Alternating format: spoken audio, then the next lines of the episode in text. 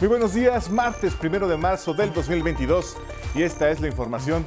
Rusia y Ucrania avanzan a una segunda ronda de negociaciones y aunque no se ha pactado un alto al fuego, sí se lograron algunos acuerdos. Hemos establecido continuar con el proceso de negociación. La próxima reunión será en los próximos días. En tanto, la situación bélica no cesa. Imágenes satelitales muestran el avance de un convoy de tanques rusos que se acerca a Kiev, mientras que las autoridades ucranianas denunciaron ataques contra Kharkov, la segunda ciudad más grande de ese país.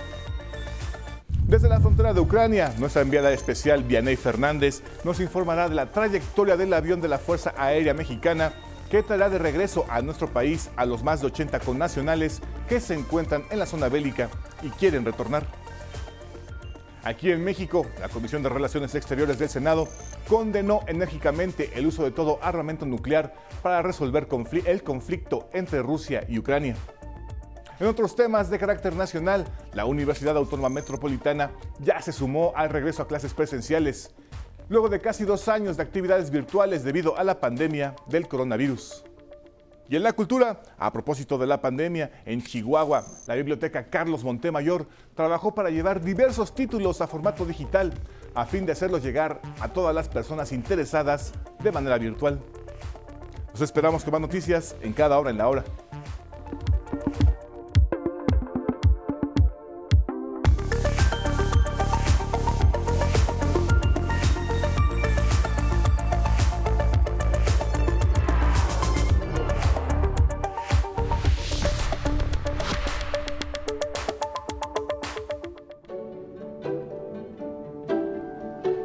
Proclamó el primero de marzo de cada año como el Día de la Cero Discriminación.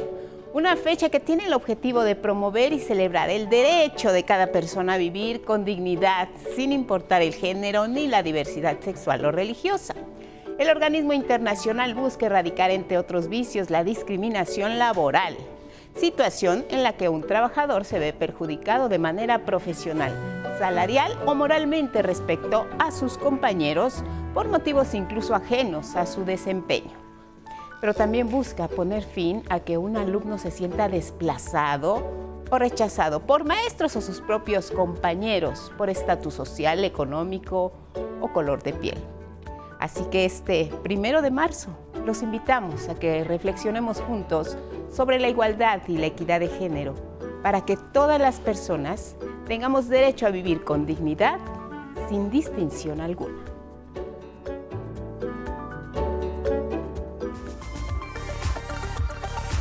Y con estas imágenes que son noticia les damos la bienvenida. Gracias por acompañarnos esta mañana. Ya lo saben, como siempre, lo más relevante aquí a través de nuestra pantalla. ¿Cómo estás? Istiel Caneda junto con Lía Vadillo y Alberto Mujica alternan en la interpretación en lengua de señas mexicana y ya lo saben, los acompañamos siempre a donde ustedes vayan.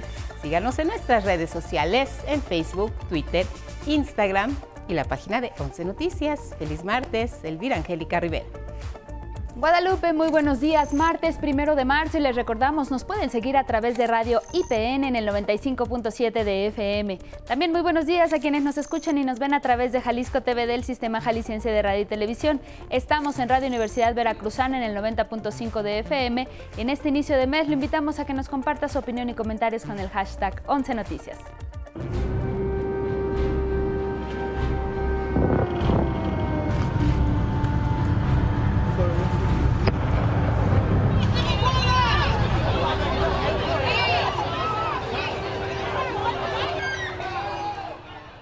Sexto día de conflicto allá en Ucrania, las altas expectativas que se dieron por el inicio de negociaciones entre Rusia y Ucrania eh, allá en Bielorrusia, pues resultaron en escasos avances. Se vieron rápidamente empañados por la intensa actividad de las tropas rusas en distintos frentes. Los detalles.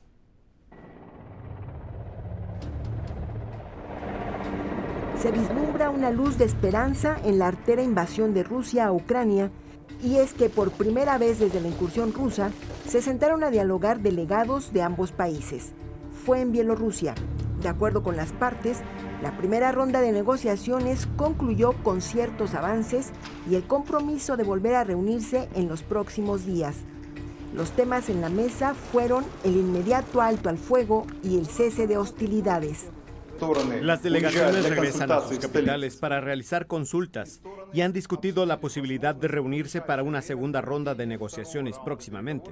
Hemos establecido continuar con el proceso de negociación. La próxima reunión será en los próximos días. Sin embargo, este lunes continuaron los bombardeos y el avance ruso en diferentes ciudades de Ucrania. El presidente ucraniano Volodymyr Zelensky firmó la solicitud para pedir su ingreso inmediato a la Unión Europea. Sin embargo, los funcionarios de este bloque económico le hicieron ver que el procedimiento respectivo lleva años. En redes, Zelensky acusó a Rusia de cometer crímenes de guerra y pidió que se le prohíba el acceso a los puertos y aeropuertos de todo el mundo. Creo que deberíamos considerar un cierre completo de los cielos a los misiles, aviones y helicópteros rusos. En los cinco días de la invasión, ya se han realizado 56 ataques con misiles en Ucrania y se han disparado 113 misiles de crucero.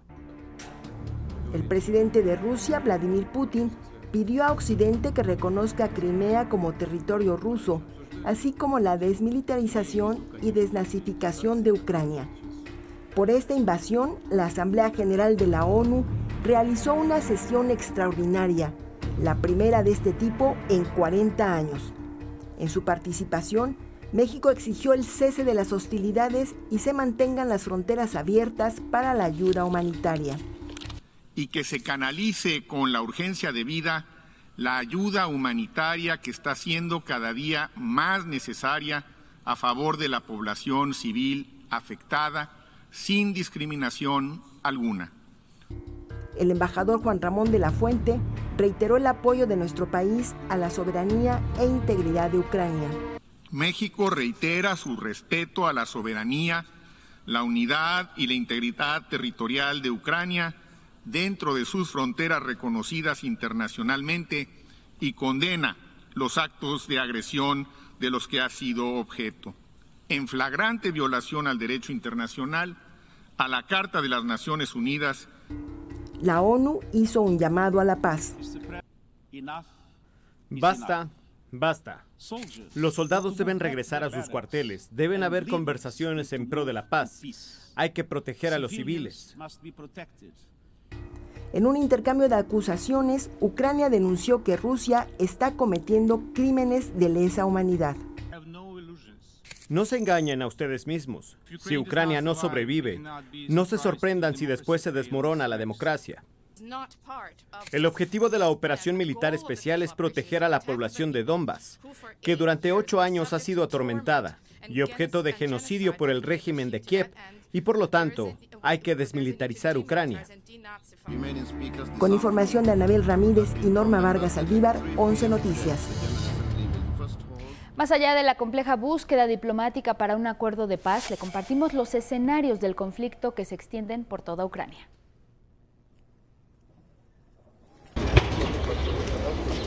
Kiev, capital de Ucrania y otras ciudades importantes, siguen resistiendo la invasión militar iniciada por Rusia hace cinco días. En autos o a pie, los ucranianos recorren largas distancias para huir del país.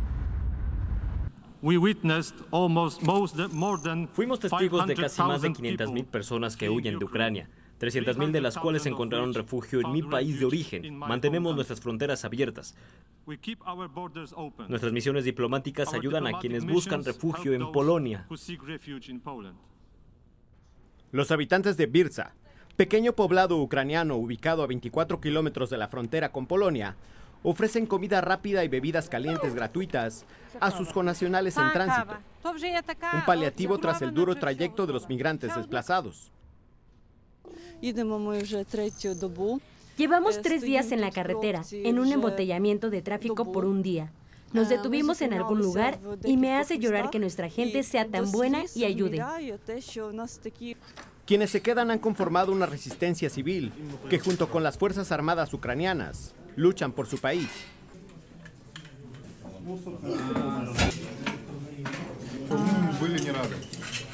Creo que todos los que puedan resistir deben hacerlo, porque es nuestra casa y debemos defenderla. En Leópolis, al oeste del país, Utilizando gasolina y telas, trabajadores de una cervecería dejaron a un lado la producción de la bebida e iniciaron la elaboración de bombas Molotov. Um, Estamos haciendo um, esto porque alguien tiene que hacerlo. Tenemos habilidades. Hemos atravesado la revolución callejera de 2014, el Maidán, donde tuvimos que usar cócteles Molotov. Imágenes satelitales muestran el avance de un convoy de tanques rusos que se acerca a Kiev, mientras autoridades ucranianas denunciaron ataques contra Kharkov, la segunda ciudad más grande del país. La invasión a Ucrania provocó que los países de Occidente decidieran aplicar sanciones contra Rusia, que incluyen bloqueos al acceso al sistema financiero y el cierre del espacio aéreo para sus aviones. 11 Noticias. Seguimos en Ucrania, el punto de conflicto y lo que tiene que ver ahora con nuestro país, el regreso de mexicanos a territorio nacional, si así lo deciden. La enviada especial de 11 Noticias, Vianey Fernández, se encuentra muy cerca de la frontera con Ucrania. ¿Cómo van las cosas, Vianey? Ya para ti, buenas tardes. Adelante, te escuchamos vía telefónica. Así es, muy buenas tardes, Guadalupe, auditorio del 11. Eh, continuamos en esta cobertura especial de la misión de rescate de los mexicanos que han logrado ya dejar territorio ucraniano, que están en territorio rumano y que si así lo desean, bueno, pues en las próximas horas, por instrucciones del presidente Andrés Manuel López Obrador, serán repatriados a nuestro país. El día de ayer, el lunes, aquí en Bucarest, arribó este avión 737 de la Fuerza Aérea Mexicana precisamente para cumplimentar esta misión, que a todos aquellos connacionales que quieran retornar a nuestro país lo hagan de manera segura. Esta es la historia del periplo, del periplo del Boeing 737 de las Fuerzas Armadas. Veamos. Bienvenidos México. Así, la Fuerza Aérea Mexicana y este, el Boeing 737, cumplieron la primera parte de su misión cruzar el Atlántico y llegar a Rumanía para trasladar a nuestro país a los mexicanos que lograron salir de Ucrania y quisieran regresar a su patria. El Boeing partió la mañana del domingo de la base aérea militar número 19 en el Aeropuerto Internacional de la Ciudad de México por instrucciones del presidente Andrés Manuel López Obrador. Cinco horas antes se alistó la aeronave para realizar el recorrido con la carga de combustible y hasta sanitización. Para el coronel Iván Espejel, que lo mismo ha comandado misiones de rescate en inundaciones o sismos, esta operación es histórica. ¿Cuál es la misión que se les ha encomendado, coronel? Este, es eh, repatriar a connacionales que se encuentran eh, allá próximos a la área de guerra. Y como su nombre lo dice, es también una misión de ayuda humanitaria. Esta aeronave también podría trasladar a latinoamericanos que también quieran escapar de la zona de conflicto. Los diferentes países de la región han estado en diálogo político para tratar de trabajar de manera conjunta. Entonces este, hay, ha habido conversaciones entre los gobiernos de la región y hay una iniciativa en la que posiblemente algunos o algunos nacionales de países latinoamericanos puedan regresar en este mismo avión. ¿Cómo cuáles? ¿Qué países? No te lo puedo decir. Fue un viaje largo, 20 horas, con tres escalas en Trenton, Canadá, Gandel, Canadá y Shannon, Irlanda. El objetivo bien vale el largo periplo que 11 integrantes de la Serena y las Fuerzas Armadas, junto con la comitiva de la Cancillería mexicana y los medios de comunicación, han hecho. Que ningún conacional se quede sin la posibilidad de regresar a territorio mexicano, si así lo desea. Fue así como este lunes a las 15.10 hora de Rumanía y 8.18 hora del centro de México, la aeronave arribó al Aeropuerto Internacional de Bucarest, Rumania, capital de uno de los países vecinos de la zona bélica. La aeronave permanecerá en esa terminal aérea en espera de que los casi 90 mexicanos que siguen en territorio ucraniano puedan salir e intentar cruzar las fronteras tanto, en la frontera con Polonia se encuentra el encargado consular de México en Polonia, Carlos Tena, y en la frontera con Rumanía, el embajador Guillermo Ordorica, quienes ya han recibido a un grupo de mexicanos. Hay conacionales que por los vínculos que han creado en esta región europea, muchos con hijos ucranianos, por ejemplo, prefieren esperar y no regresar a tierras mexicanas. Pero el gobierno mexicano tiene muy claro que así sea solo un mexicano el que regrese en este vuelo de ayuda humanitaria, sano y salvo, la misión estará cumplida. Guadalupe Auditorio, la comitiva de medios de comunicación que acompaña esta operación de rescate, nos encontramos viajando hacia Sushava, que es la ciudad más próxima al cruce fronterizo con Ucrania. En esta ciudad, hace unos días, más de 20 mexicanos lograron cruzar, se encuentran resguardados en esta zona y se espera que en las próximas horas sean más los conacionales que logren cruzar la frontera y si así lo deciden, bueno, pues puedan ser repatriados. El avión de la Fuerza Aérea Mexicana permanecerá en el Aeropuerto Internacional de Rumanía. Eh, todavía no lo sabemos si más horas o días. Todo depende de la cantidad de mexicanos que logren cruzar. Y es que del otro lado, en Kiev, en la zona de conflicto. Hay por lo menos 90 connacionales que hasta hace unas horas permanecían eh, pues prácticamente atrincherados en sus casas o bien en la misma residencia oficial de México en Ucrania. Hablamos con uno de ellos, Marcelo, un músico a quien la llegada de esta aeronave representa prácticamente la supervivencia. Veamos la historia.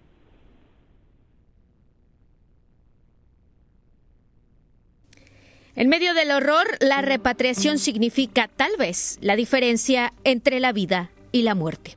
Cada vez sonaban más cerca los, los impactos de misiles, los bombardeos, los cañones. Lo escuché donde me estaba quedando, hasta el momento no había escuchado un tiroteo hasta ayer en la mañana, que escuchamos como un tiroteo Así relata el músico Marcelo Sandoval lo que ha significado resguardarse de la guerra. Marcelo es uno de los mexicanos que se encuentran aún en la zona de conflicto en Kiev y que tras la llegada del avión 737 de las Fuerzas Armadas mexicanas a Bucarest, intentará cruzar la frontera con Rumania y pedir ser repatriado. Estamos en la residencia de la Embajada de México. Ahora estamos, vamos a pasar la noche aquí y mañana nos vamos a dirigir a Rumania en la mañana. Vamos a abordar un autobús con dirección a la ciudad de Tigres, en frontera con Rumania, y en, cuando arribemos a la ciudad procederemos a, cruzar la frontera. ¿Aproximadamente cuántos mexicanos están ustedes en, eh, están localizados en la, en la casa de la embajadora?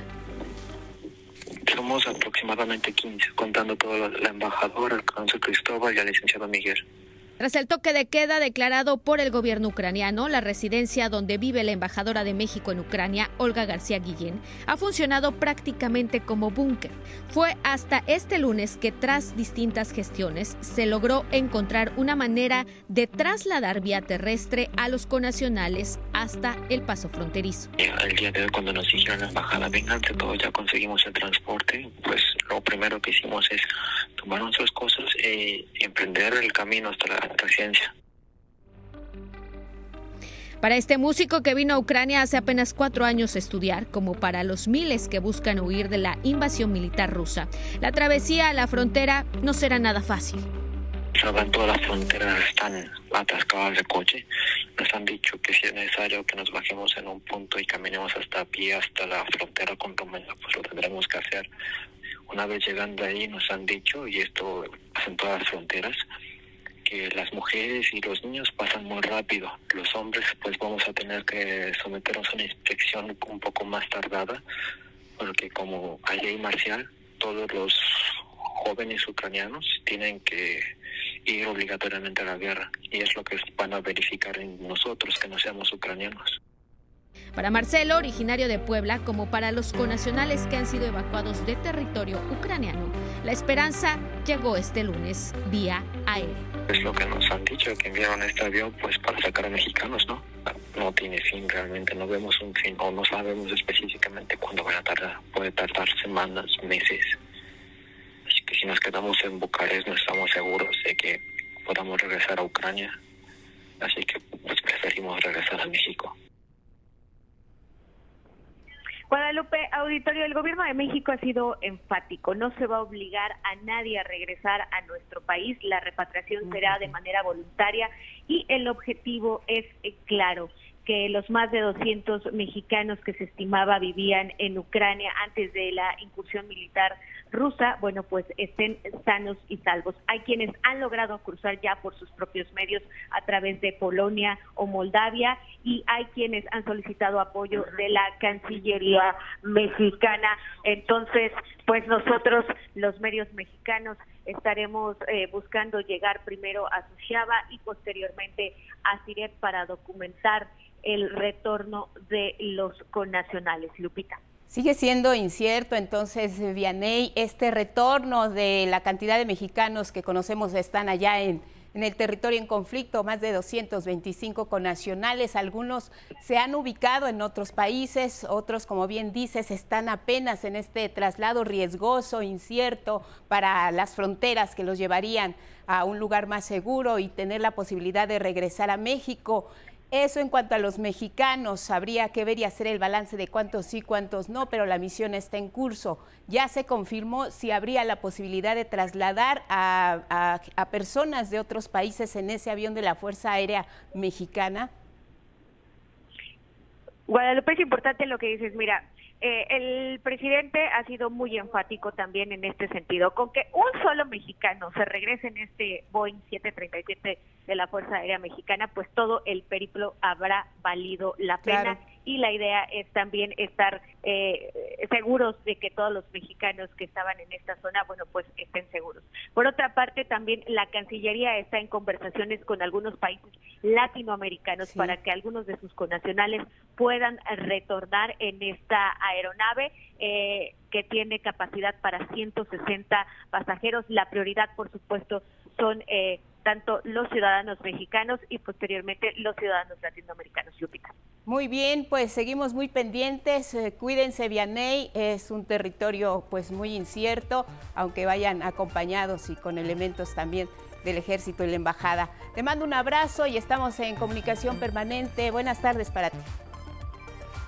Muy buenas tardes y seguimos aquí reportando desde Bucarest.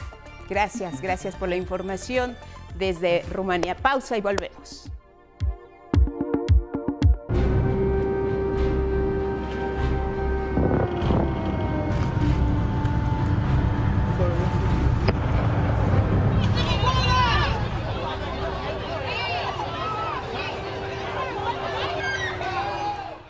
Son las 6.30 en el centro del país y continuamos con más información. Gracias por seguir en permanencia con nuestra señal. Ucrania, sabemos y hemos escuchado, los mexicanos que vivían en ese país vieron trastocada su vida porque vinieron las alarmas, los bombardeos, los temores por la escasez de alimentos y peligro de muerte, una situación de guerra que no se desea a nadie. Parte de las historias de este México en Ucrania enseguida. Los mexicanos en Ucrania se mueven a donde su vida prevalezca. De la gran ciudad a las montañas, a los pueblos alejados del fuego invasor, buscan la frontera. Polonia, Hungría o Rumanía. Los vecinos más seguros, menos hostiles.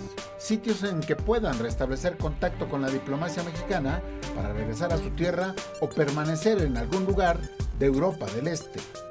Son cientos quienes buscan apoyo, como Jair Brenis, egresado del Instituto Politécnico Nacional y ahora desplazado de Kiev. Se, escuchaban las bombas, eh, comenzaron a escucharse cada vez más. Como no tomé nada, solo tomé mi perro y este y un este y, una bolsa con medicinas es todo lo que tomé y mis documentos eh, bueno y algo de dinero puede ser que se pierda todo no puede ser que pueda regresar en un mes o en dos meses, eso dependerá de, cómo se lleve el conflicto. El trayecto de 17 horas en un camión de la empresa para la que trabaja lo arrojó a Truskavets, cerca de la frontera con Polonia.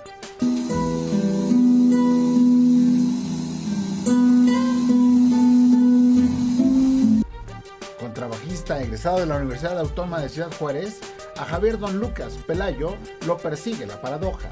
Dejó hace cuatro años Chihuahua en medio de la guerra de cárteles después de que su vecino murió en la calle por un disparo y la música lo llevó a Ucrania. Donde yo no conocía, donde no hablo el idioma, donde iba a empezar de cero y tenía que mantener a una familia. Con su esposa y su pequeño cruzó a Polonia en busca de integrarse a los paisanos que regresarán a México en el avión de la Fuerza Aérea también por la música, pero para estudiar, Juan Pablo Elizalde viajó en 2016 a Kiev encontró ahí esposa y su segunda patria. Yo estoy con Ucrania, yo estoy con su gente y yo los apoyo. Estoy triste y estoy enojado. Así estoy. Y así estamos, mi esposa y yo. Nos quitaron en un día todo. Abandonó su departamento al amanecer del jueves con los primeros bombardeos y se sumó a la familia de su esposa Malika Shumska en un autobús que los llevó a las montañas a 180 kilómetros de la frontera con Rumanía.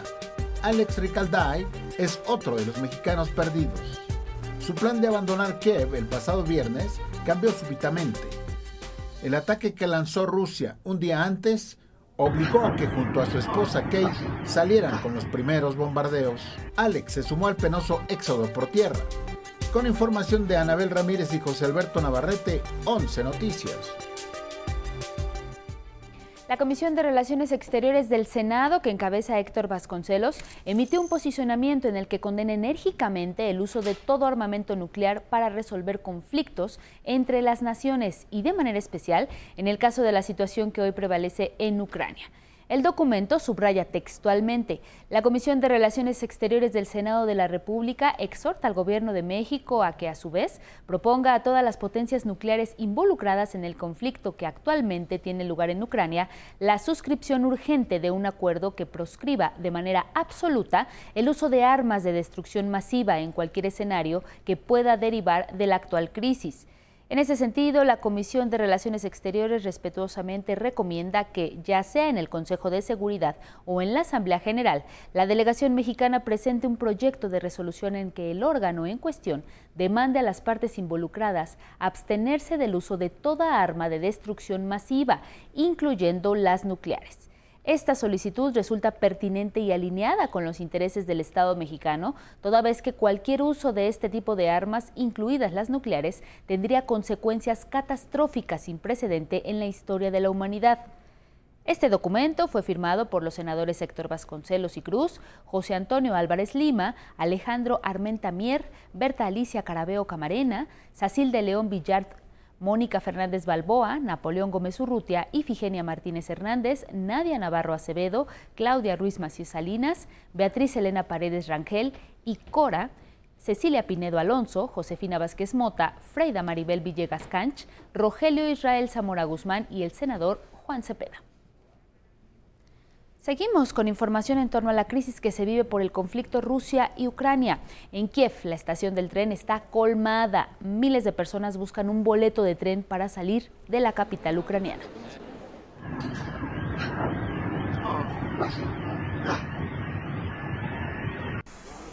El ejército ruso lanzó 200 cohetes contra la ciudad de Kharkov.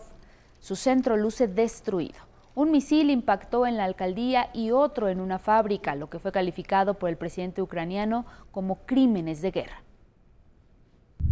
Kharkov y Kiev son ahora los objetivos más importantes de Rusia. El terror pretende doblegarnos y romper nuestra resistencia. Camiones con soldados rusos ingresaron a las ciudades de Berdiansky y Gerson. Está en el sur desde la península de Crimea. En Holanda, la Corte Penal Internacional abrió una investigación sobre posibles crímenes de guerra y contra la humanidad cometidos en Ucrania. El Ministerio de Defensa de Ucrania ofreció 45.800 dólares, es decir, 5 millones de rublos, y amnistía a cada soldado ruso que abandone su puesto. Soldados franceses arribaron a Rumania como parte de las fuerzas de la OTAN desplegadas en la frontera con Ucrania. Respecto al combate, por el momento no estaremos directamente implicados, pero estaremos profundamente preocupados sobre Ucrania. Al menos 500.000 ucranianos han huido a Polonia, Rumania, Hungría, Eslovaquia y Alemania en busca de seguridad. Estados Unidos expulsó del país a 12 miembros de la representación de Rusia en la ONU por presumiblemente realizar labores de inteligencia, lo que fue considerado un acto hostil por Moscú.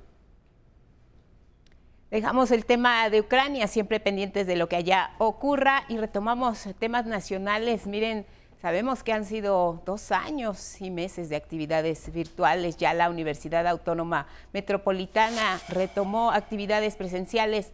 Este lunes mi compañera Judith Hernández estuvo presente y nos cuenta la historia.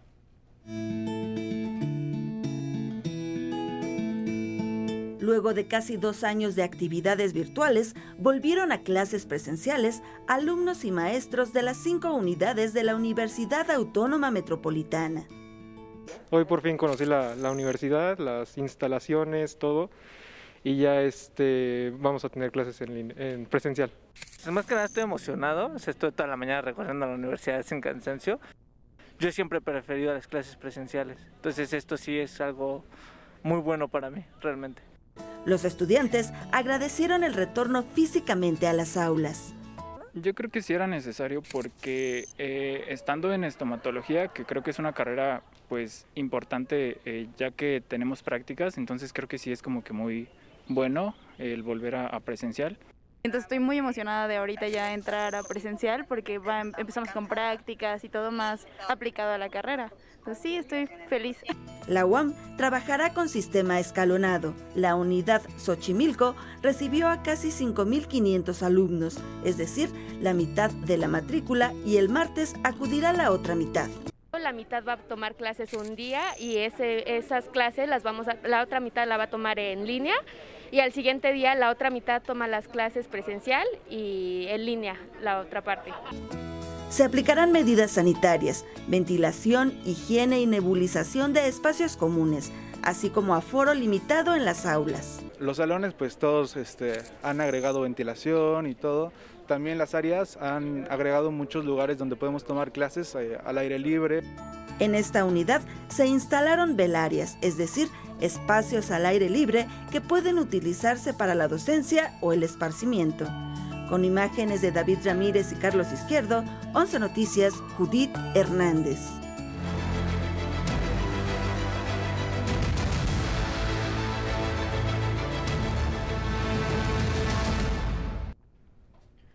Con asuntos legislativos. Este lunes concluyó el Parlamento abierto para analizar la reforma eléctrica propuesta por el presidente Andrés Manuel López Obrador. En el último foro se dio espacio para que gobernadores, presidentes municipales y la secretaria de Energía, Rocío Nale, expresaran su postura respecto a este importante tema. Mi compañero Atlante Muñoz nos cuenta cuál fue el debate allá en San Lázaro. De este lunes concluyeron los foros del Parlamento abierto para analizar la iniciativa de reforma eléctrica propuesta por el presidente Andrés Manuel López Obrador. En total, hubo 28 foros, más de 180 horas de análisis y discusión y más de 160 ponentes que hablaron a favor y en contra de la iniciativa. Este lunes correspondió a gobernadores, presidentes municipales y a la secretaria de Energía, Rocío Nale, presentar sus puntos de vista en torno a esta reforma. Rocío enfatizó la urgencia de que se aprueben las reformas a los artículos 25, 27 y 28 constitucional, ya que dijo el Estado mexicano necesita recuperar el manejo del sistema eléctrico nacional. Lo que está atrás del cambio legislativo es el modelo mercantil eléctrico. Es el cambio en el diseño del mercado eléctrico donde incluso hasta se ha bursatilizado por medio de certificados cambiarios que nos cuesta mucho a todos los consumidores. A favor de la reforma eléctrica también se manifestaron los gobernadores de Michoacán, Tabasco, Tlaxcala y Sinaloa, quienes criticaron la participación engañosa del sector privado y celebraron que se proponga la nacionalización del litio. El sector privado afirma haber invertido, después de la reforma del 2013, 44 mil millones de dólares. Pero de estos 44 mil millones, Solo 11 mil millones de dólares tuvieron su origen en el capital propio de estas empresas. El restante, 31 mil millones de pesos, salieron de la propia Banca de Desarrollo Nacional, de los Afores y de la banca mexicana en general. Es decir, un gran negocio para empresas particulares, en detrimento de una gran empresa de todos y todas las mexicanas. Otra ventaja de la reforma del presidente es la de darle exclusividad al Estado como poseedor del litio, en virtud de la característica estratégica que tiene este metal. Al respecto, vale decir que con ello se asegura por un horizonte de largo plazo el futuro energético del país. La política energética del periodo neoliberal no aportó beneficios al Estado, nunca apoyó la economía de nuestra gente y mucho menos fue respetuosa con los derechos y patrimonio de nuestros pueblos originarios. En contra, el alcalde de Apodaca, Nuevo León, argumentó que se necesita del sector privado para garantizar el suministro eléctrico. Debemos generar condiciones de certidumbre que promuevan y permitan la inversión privada en la generación de energías limpias a bajo costo. Debemos reconocer que el Estado no ha tenido capacidad de invertir en ampliar nuestra red de transmisión, lo que en diversas zonas de Nuevo León, Chihuahua, Querétaro, Guanajuato, entre otras, se pierden inversiones industriales por falta de capacidad de transmisión de energía eléctrica. Corresponderá a las comisiones de Energía y Medio Ambiente de esta, la Cámara de Diputados, discutir esta iniciativa, presentar un dictamen y presentarlo al Pleno Cameral para determinar si se aprueba o no la nueva reforma eléctrica. Con imágenes de mi compañero Luis Virgilio.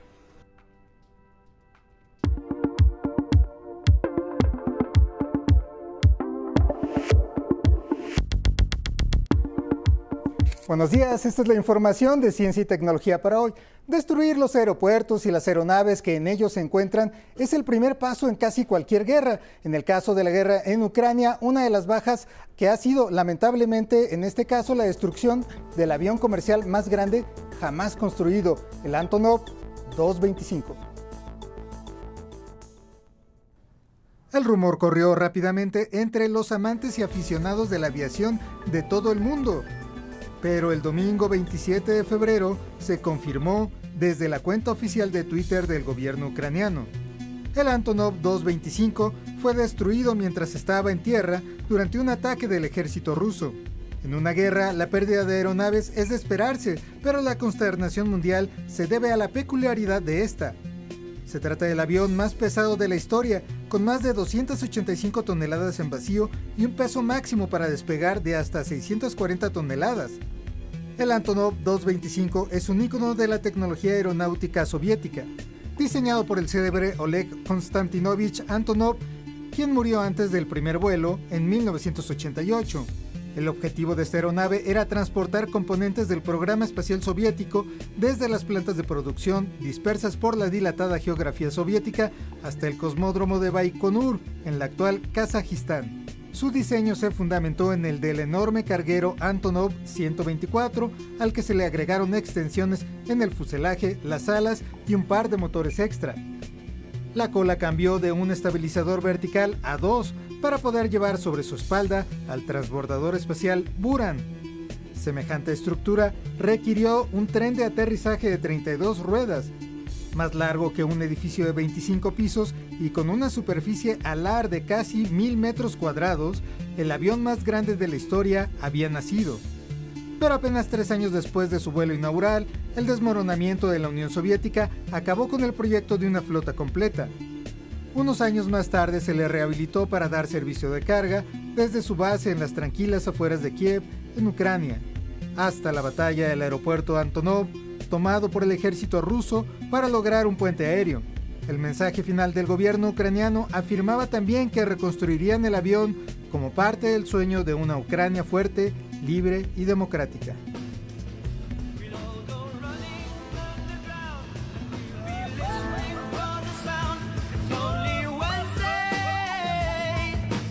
Once Noticias, Carlos Guevara Casas. Y otro frente en Ucrania es el tecnológico, la comunicación satelital, las redes sociales, los mensajes encriptados y la propia infraestructura de Internet son atacadas y defendidas por comandos especializados en guerra cibernética. En este entorno interviene un personaje inesperado, la red de satélites para Internet de Elon Musk, Starlink. Este conjunto de más de 2.000 pequeños satélites que orbitan a baja altura activó su interconexión en Ucrania, lo que la mantendrá fuera del alcance de los ciberataques rusos, al menos de momento.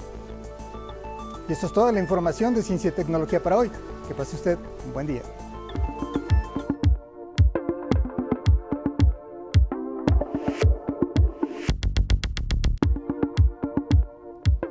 Muy buenos días, vamos a la información cultural. Debido al confinamiento, la lectura tuvo que adaptarse a formato virtual.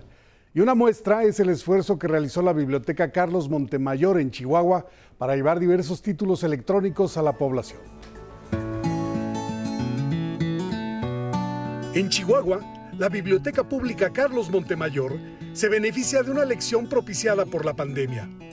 Adoptó la modalidad biblioteca para llevar con la que se aprovecha la tecnología a través de libros electrónicos. Empezamos a hacer una compilación de materiales que estuvieran pues libres de derechos de autor, lo pusimos a, a disposición de la gente. Contamos con materiales eh, tanto de literatura, eh, contamos también con un banco de datos en donde se obtiene información para lo que es la alfabetización informacional y digital. A la cabeza de 165 bibliotecas públicas en Chihuahua, la Carlos Montemayor cuenta con más de 20.000 libros en papel y 7.000 electrónicos. Les compartimos un enlace en donde está un pequeño catálogo en donde ya de manera inmediata ustedes pueden descargar el libro en formato PDF o bien en el caso de eh, los audiolibros de los materiales en lenguas indígenas y los libros del programa editorial, ahí sí se eh, redirecciona a una plataforma que funge ahorita como repositorio. Desde cualquier parte se puede usar este servicio y los pormenores de acceso están en su página de Facebook, Biblioteca Pública Central Carlos Montemayor. 11 Noticias, Miguel de la Cruz. A propósito de la Semana del Arte, la exposición Olvido Sombra Nada, proveniente de Nueva York, llegó a la Ciudad de México, en la que varios artistas exploran de forma distinta la identidad de personas o de objetos. Mauricio Romo tiene la historia. Desde Nueva York, Estados Unidos, la Galería Mitchell Inns en Nash llega a la Ciudad de México con una exposición que indaga en las aristas de la identidad. Decidimos mostrar aquí el trabajo de tres artistas, en una exhibición que realmente explora cómo los artistas usan métodos de máscaras con el propósito de revelar algo más profundo sobre su práctica o sobre su condición humana. Una serie de fotos en que las máscaras definen pertenencia, encuadres de estudio que asoman la naturaleza de un oficio y retratos al desnudo son esencia de los artistas Tiona Nekia McLauden, Lucas Samaras y Paul Sepúyala. Debido a la recepción favorable, la galería imagina su regreso. Esta es una ciudad de artistas y entre lo sofisticado de nuestra base de coleccionistas aquí, como el interés del público en el arte y la cultura, creo que es central para nosotros estar en un lugar como la Ciudad de México y absolutamente espero que podamos realizar más cosas aquí. Expectativa que comparte Angelique, visitante de la galería se me hace padrísimo que una galería de Nueva York quiera exponer en un lugar así, en la San Rafael, es una colonia que me gusta mucho aquí en Ciudad de México. Y recomienda la exposición por su pertinencia. Pues creo que los temas que abordan son muy interesantes, especialmente para México, pues hay temas raciales, temas de sexualidad. Hasta el sábado, la muestra temporal Olvido, Sombra, Nada, en la planta baja de la Galería Hilario Galguera, calle Francisco Pimentel, número 3. 11 Noticias, Mauricio Romo. Vámonos al libro del día, es Junius Malvi y las praderas del cielo, versión libre ilustrada por Ricardo Peláez, el capítulo 4 del libro homónimo de John Steinbeck, edición del Fondo de Cultura Económica. Este libro en voz de su ilustrador. Se trata de la adaptación a historieta de un capítulo de una novela de Steinbeck que es singular porque está construida a partir de relatos que funcionan muy bien de manera independiente. Steinbeck fue un escritor oriundo del estado de California en Estados Unidos y todas sus novelas eh, están ubicadas en este lugar. La historia va sobre todo de un señor que al quedarse viudo con su hijo prácticamente recién nacido, se tiene que hacer cargo irremediablemente de él y de su formación y él y un empleado que más bien holgazanea con él porque resulta que los dos son sumamente flojos, pero dos personas profundamente ricos en su interés por, por descubrir y por aprender. Entonces, por un lado está este aspecto de la crianza que nos lleva al otro tema, que es qué, qué significa realmente enriquecer a un ser humano, lo material o lo interior, lo espiritual, la cultura y el conocimiento, dejándonos una reflexión sobre qué es ser pobre. Bueno, y luego con el 11 avanzaremos hoy a la página 32 del libro de cuentos Retorno 201 de Guillermo Arriaga, editado por Alfaguara. El tuit de hoy es de Carmen Alfaro y dice, entre los 23 y 28 años me entró un frenesí por escribir. Puedo incluso describirlo como una pulsión incontrolada, como una obsesiva necesidad por contar historias. Está al principio de este libro. Gracias por esta aportación. Seguimos leyendo y hoy se cumplen 231 años del nacimiento del médico poeta Manuel Eulogio Carpio. En su honor el poema del día que en alguna parte dice, arrebatado y caudaloso río que riegas de mi pueblo las praderas, ¿quién pudiera llorar en tus riberas en la redonda luna al rayo frío? Quien lo solicite lo comparto por Twitter, arroba Miguel D, solo la de L.A. Cruz. Hasta aquí, Cultura. Buenos días. Muchas gracias, Miguel. Muy buenos días. Vamos a la entrevista que realizó mi compañero Federico Lamón a Gutiérrez Minó, embajador de la Unión Europea en México.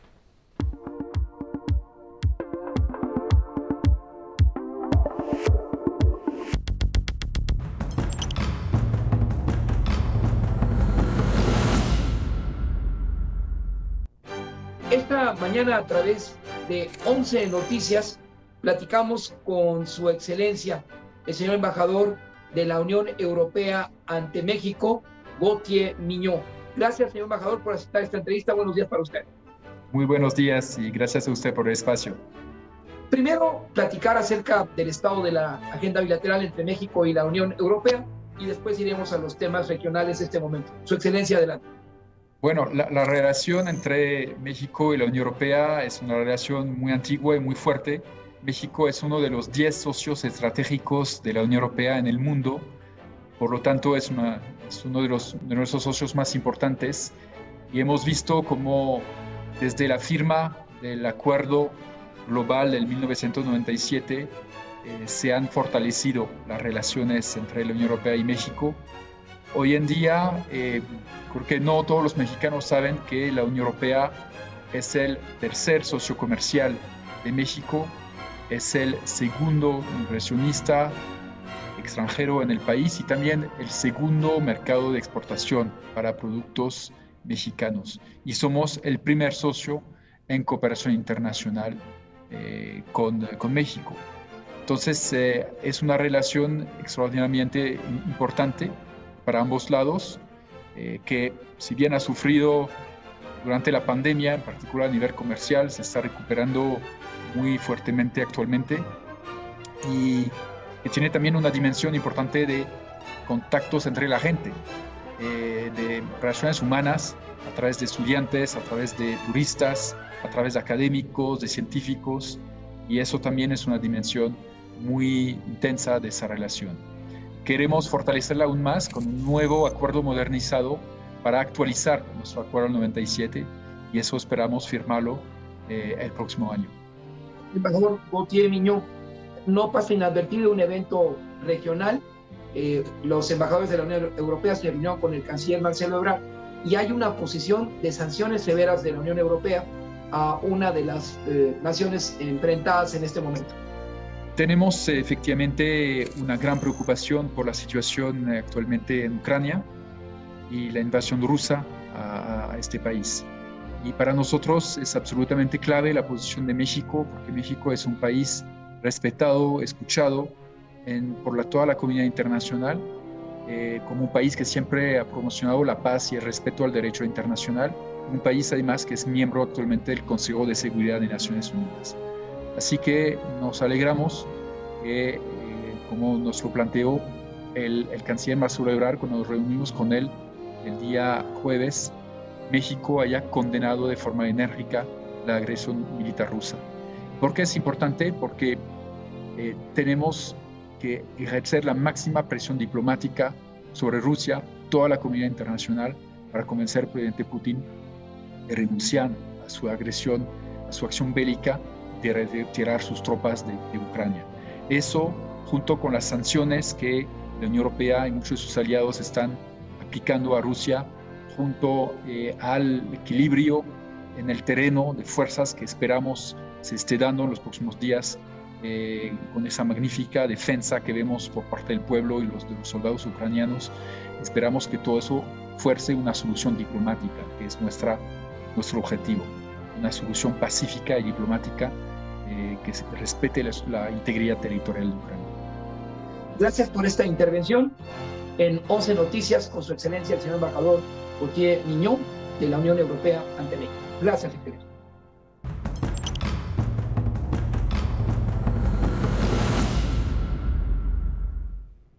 Gracias, Federico. Nos vamos a la pausa y regresamos con más noticias esta mañana aquí en el 11. Acompáñenos.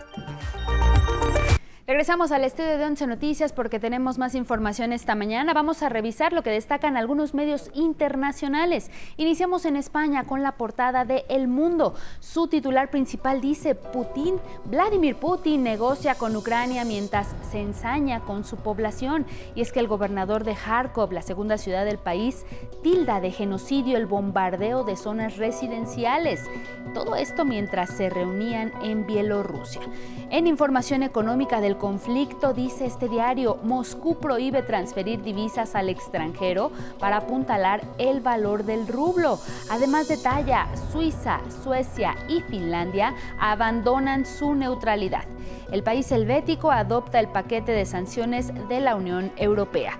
Sus imágenes principales de este diario nos muestran parte de los estragos del conflicto, la destrucción, el éxodo de cientos de miles en solo unos días.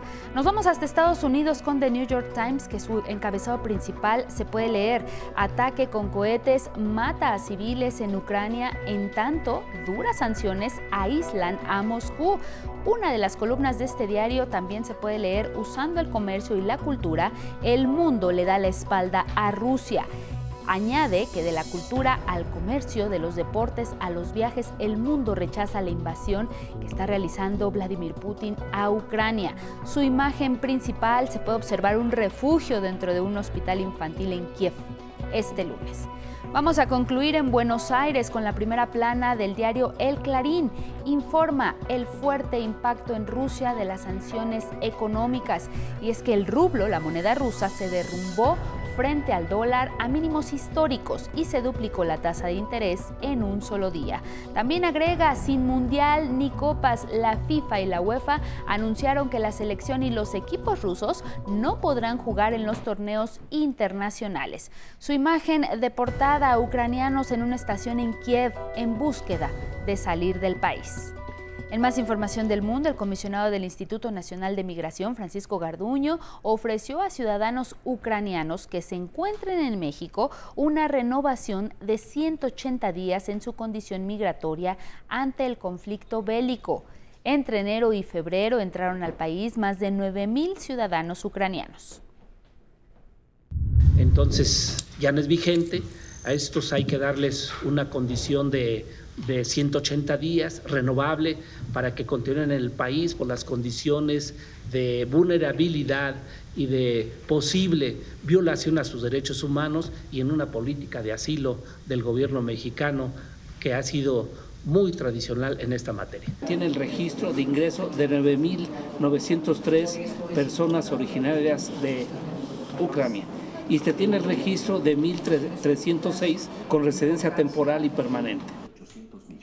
Ante la Comisión de Asuntos Fronterizos y Migratorios del Senado, señaló que México no puede hacer distinciones y el ofrecimiento fue también para ciudadanos rusos. No exceptuamos a los rusos porque finalmente no, no es nosotros este, darle a un país la solicitud, sino a sus habitantes. Entonces también serán tratados este, en consideración por el conflicto bélico. En el caso de las personas de nacionalidad rusa, se tiene registro de 288.038 ingresos a México entre 2018 y febrero del 2022, de los cuales 28.353 se integraron al territorio nacional en los primeros dos meses del presente año. Y en un asunto que mantiene a la expectativa la opinión pública, el juez José Rivas González postergó la audiencia en la que debía determinarse si se dictaba o no prisión preventiva tres abogados a quienes el penalista Juan Collado acusa de quererlo extorsionar con más de dos mil millones de pesos a cambio de garantizarle su libertad. Recordemos que Juan Collado se encuentra en prisión acusado de lavado de dinero, delincuencia organizada y defraudación fiscal. De acuerdo con la denuncia de Collado, estos tres abogados le habrían ofrecido gestionar su libertad utilizando la influencia política del ex consejero jurídico de la presidencia, Julio Scherer Ibarra, cuando aún se encontraba ahí, precisamente en presidencia de la República. Por estos cargos, la Fiscalía General pide que estos tres abogados sean vinculados a proceso con prisión preventiva justificada y una condena de más de 40 años de prisión. Los abogados denunciados han dicho en su defensa que las reuniones y pláticas que tuvieron con Collado fueron de carácter profesional para ofrecerle servicios y sostienen que fue Collado quien los buscó. Además, rechazan en ese sentido haberle solicitado dinero para su liberación. Pero de acuerdo a las indagatorias de la Fiscalía General de la República, sí se encontraron indicios de presunta extorsión. El juez pospuso la audiencia debido a que ninguno de los tres denunciados se presentó físicamente a la misma. Además, los acusados alegaron que la Fiscalía no les había entregado el expediente completo del caso, por lo que el impartidor de justicia ordenó que éste les sea dado. Se difirió para el 8 de marzo y se imputará el 8 de marzo ya sin ninguna posibilidad de posponerlo, entonces estamos pendientes de, de que se lleve a cabo la audiencia inicial la próxima semana. En otros asuntos, los feminicidios en el país, estas historias trágicas de terror y la violencia intrafamiliar van a la baja, de acuerdo con la Comisión para Prevenir y Erradicar la Violencia contra las Mujeres. Sin embargo, en ciudades como Culiacán y Tlaquepaque se encuentran en el foco de atención. ¿Por qué? Araceli Aranday nos cuenta.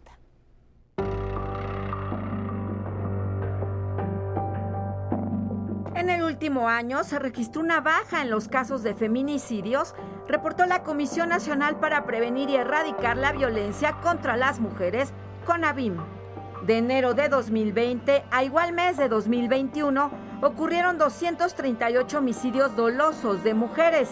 Y en este lapso, pero entre 2021 y 2022, la cifra fue de 217 casos, 21 menos lo que significa una reducción de 6.7%. Estamos eh, considerando que esta eh, tendencia va a continuar a la baja incluso en el corto plazo.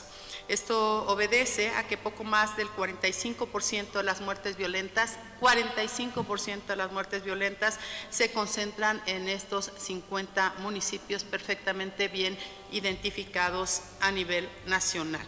Además, en materia de violencia familiar, de mayo del 2021, mes en el que se registró el punto más alto de casos reportados, a enero de 2022 hubo una disminución del 27%. En contraste, los casos de violación van en aumento, informó la comisión. En 2021, este delito creció 28% en relación al 2020 en lo que va del año, el aumento es del 19%. Hace falta también eh, garantizar que las mujeres que acuden a estos espacios, a las instituciones eh, encargadas de la Procuración en partición de justicia, actúen con sensibilidad, actúen sin revictimizar a las mujeres, creyendo en la palabra de las mujeres, atendiendo los dichos de las mujeres. Ciudad Juárez, Chihuahua, Culiacán, Sinaloa y Tlaquepaque, Jalisco, encabezan la lista de los 50 municipios marcados como prioritarios para atender la problemática de feminicidio. Cada vez estamos logrando que un mayor número de eh, funcionarias, funcionarios, eh, particularmente las fiscalías, atiendan, digamos, esta máxima y esta, digamos, este ordenamiento de clasificar las muertes violentas como feminicidios. 11 Noticias, Araceli Aranday. A las 9.14 en la hora del centro nos enlazamos nuevamente con Vianey Fernández, enviada de 11 Noticias a Rumania con lo último de los mexicanos que buscan dejar la zona de conflicto en Ucrania. Vianey, estamos contigo adelante. Buenas tardes para ti.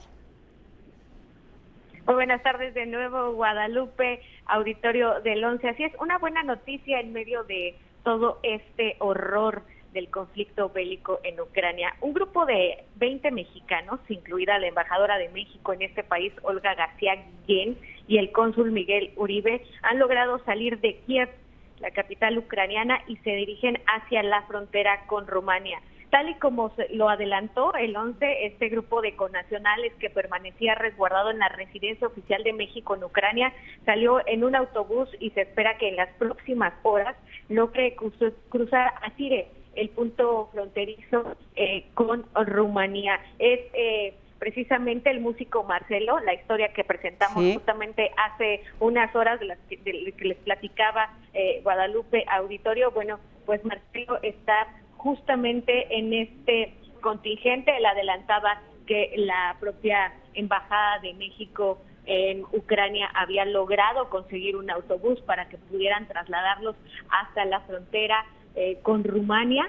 Eh, bueno, pues ya está confirmado por parte de personal de la Secretaría de Relaciones Exteriores y del canciller Marcelo Ebrard que este autobús logró salir. No sabemos a ciencia cierta cuánto tiempo tardarán en llegar a la frontera con Rumania por las condiciones en las que está. Ustedes eh, mismas lo, han reportado, eh, los ataques por parte de pues el gobierno ruso se han intensificado en las últimas horas en el centro de Kiev, lo cual podría complicar el traslado y además bueno, pues las revisiones en los puntos fronterizos son tardadas, sobre todo para los hombres. Eh, hay que recordar que se ha implementado la ley marcial y, bueno, las autoridades ucranianas revisan que los hombres que decidan cruzar eh, a territorio rumano, a territorio de Polonia, bueno, pues no se trate de ucranianos. Eh, en edad de combatir y que quieran huir del país. Dentro de este grupo de connacionales, 20 para ser exactos, hay dos bebés y se nos dice que han podido también llevar consigo a sus mascotas. No sabemos cuántos de estos mexicanos van a querer, eh, bueno, una vez que atraviesen la frontera hacia Rumania, no sabemos cuántos de estos mexicanos eh, van a quererse ir en el Boeing 737 de la Fuerza Aérea Mexicana. Marcelo nos lo adelantaba, él sí, eh, en cuanto se pueda, bueno, pues pedirán la repatriación, pero eh, también se está viendo la logística para poder trasladar a las mascotas que viajan en este grupo de 20 connacionales. Guadalupe también se sabe, tenemos ya el dato de un mexicano más que ya logró cruzar por su propia cuenta y que se encuentra en, Bucarest, eh, que está por llegar a Bucarest eh, el día de hoy a las 20 horas aproximadamente llegará a la capital romana. Se trata de Tomás Silva, es el único dato que tenemos y bueno, así a cuentagotas los mexicanos y los connacionales están logrando salir de este conflicto. Sí, sí, lo importante, Vianey, es la llegada, pero también como nos comentas, el cruce porque lo complicado es que no solo son mexicanos los que buscan salir de Ucrania, hay miles de personas que están concentradas precisamente en los puntos fronterizos buscando entrar en contacto con un país eh, eh, vecino y ahí tener las condiciones ya para moverse y como bien sabemos tarda, hay revisión de documentos, muchos de los hombres incluso se despiden ahí en la frontera de sus familias porque ellos están emplazados a regresar a combatir y defender a su país. Y sí, veíamos las fotografías que compartía también el canciller Marcelo Ebrard de este grupo de mexicanos. Buena noticia que ya está en camino rumbo a la zona fronteriza de Siret, este río que cruza gran parte de la frontera con Rumanía. Y lo importante entonces es que este autobús que vemos en las fotografías que comparte el canciller con la bandera mexicana, pues logre traer a los conacionales a este punto que es la esperanza de que encuentren un eh, panorama más tranquilo, pero también habrá que conocer el recorrido, porque es difícil, no hay combustible, las condiciones pues serán adversas, entonces veremos qué es lo que tienen que contar ante los micrófonos del 11, por supuesto, y ahí estará el equipo. Gracias, Vianey, ¿algo más que quieras agregar? Esperemos que así sea, Guadalupe, que sí podamos eh, bueno, a este grupo de conacionales. Y eh, me preguntabas hace unas horas sobre el grupo de latinoamericanos que podrían también ser repatriados por ayuda del gobierno de México. Ya está con cuatro países. Todo, el número y la cantidad, eh, vamos, la cantidad no, no la sabemos porque evidentemente se le dará prioridad a los mexicanos. En, en la, la, la, la ciudad cercana a Siret, hay por lo menos eh, nos acaba de confirmar Cancillería, 33 connacionales que están bueno, evaluando si también eh, deciden subir a esta aeronave. Más los que han estado llegando por cuenta propia, bueno, pues eh, la capacidad de la aeronave son de 160 personas, entonces de ahí depende también cuántas latinoamericanos se va a poder auxiliar. Evidentemente la prioridad es los mexicanos, también la prioridad, la segunda prioridad sería eh, estos eh, connacionales de otros países e incluso, bueno, en determinado momento los medios de comunicación eh, y la comitiva de la Cancillería de Relaciones Exteriores que ha viajado en esta aeronave, bueno, pues de ser necesario nos tendríamos que quedar para evidentemente darles prioridad a quienes buscan este vuelo de ayuda humanitaria, que huyeron del conflicto bélico y que buscan resguardarse, regresar a nuestro país. Esto significa, Vianey, que no hay una fecha exacta en la que este avión de la Fuerza Aérea Mexicana pueda abandonar el aeropuerto de Rumanía, regresar a nuestro país. Lo irán decidiendo conforme se vayan presentando las condiciones y la información acerca de quienes estén en traslado aún en territorio de conflicto de Ucrania, sean mexicanos, mexicanas, busquen llegar a la frontera y decidan si parten o no hacia nuestro país. Está todavía por verse precisamente la fecha de regreso. Exacto, aunque ya hay un, primer... Eh, digamos, unas fechas tentativas.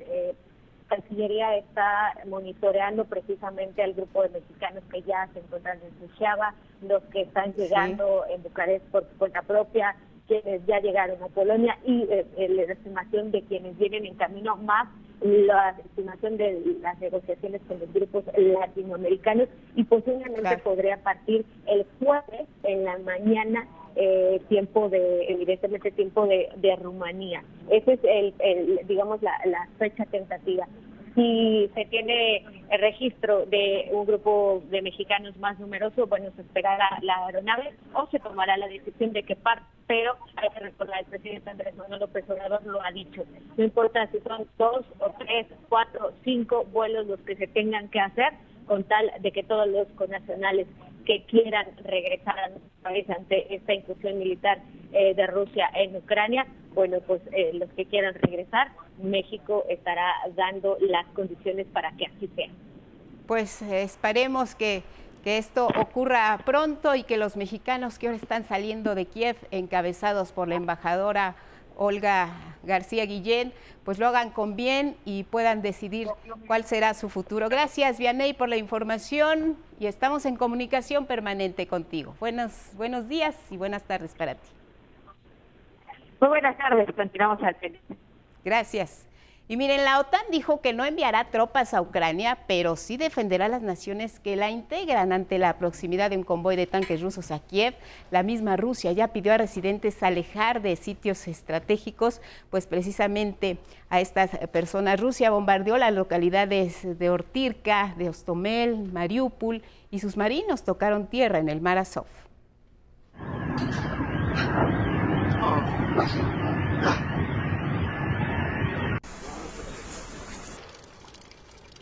Por lo menos 10 muertos, 35 heridos se han reportado luego del ataque en el centro de Kharkov por la aviación rusa. Bomberos buscan entre escombros a personas, a sobrevivientes. El presidente ucraniano Volodymyr Zelensky se dirigió por video al Parlamento Europeo, donde prometió que Ucrania resistirá la invasión rusa. En tanto, el canciller alemán Olaf Scholz pidió que Rusia ponga fin al baño de sangre en Ucrania. El primer ministro británico Boris Johnson propone que Rusia sea expulsada del Consejo de Seguridad de la ONU, mientras que la ONU estima ya en 660 mil los ucranianos que han huido del país y un millón los desplazados internos. La ONU ha pedido 1.700 millones de dólares en ayuda para las personas afectadas por la invasión rusa. La Unión Europea prometió 500 millones de euros y debido al conflicto el precio del petróleo aumentó. El West Texas y el Brent rebasaron ya los 100 dólares por barril. El secretario de Relaciones Exteriores, Marcelo Ebrard, informó de la llegada al Aeropuerto Internacional de la Ciudad de México de más de 14 millones de dosis de la vacuna AstraZeneca vía COVAX, sin contratiempos. Con este vigésimo octavo embarque de AstraZeneca, la farmacéutica ha entregado 103 millones 318 mil dosis. Y nos vamos con el reporte del clima para este martes. En el centro del país no se espera lluvia para la Ciudad de México, mientras que en Puebla se pronostican chubascos y lluvias aisladas para Hidalgo.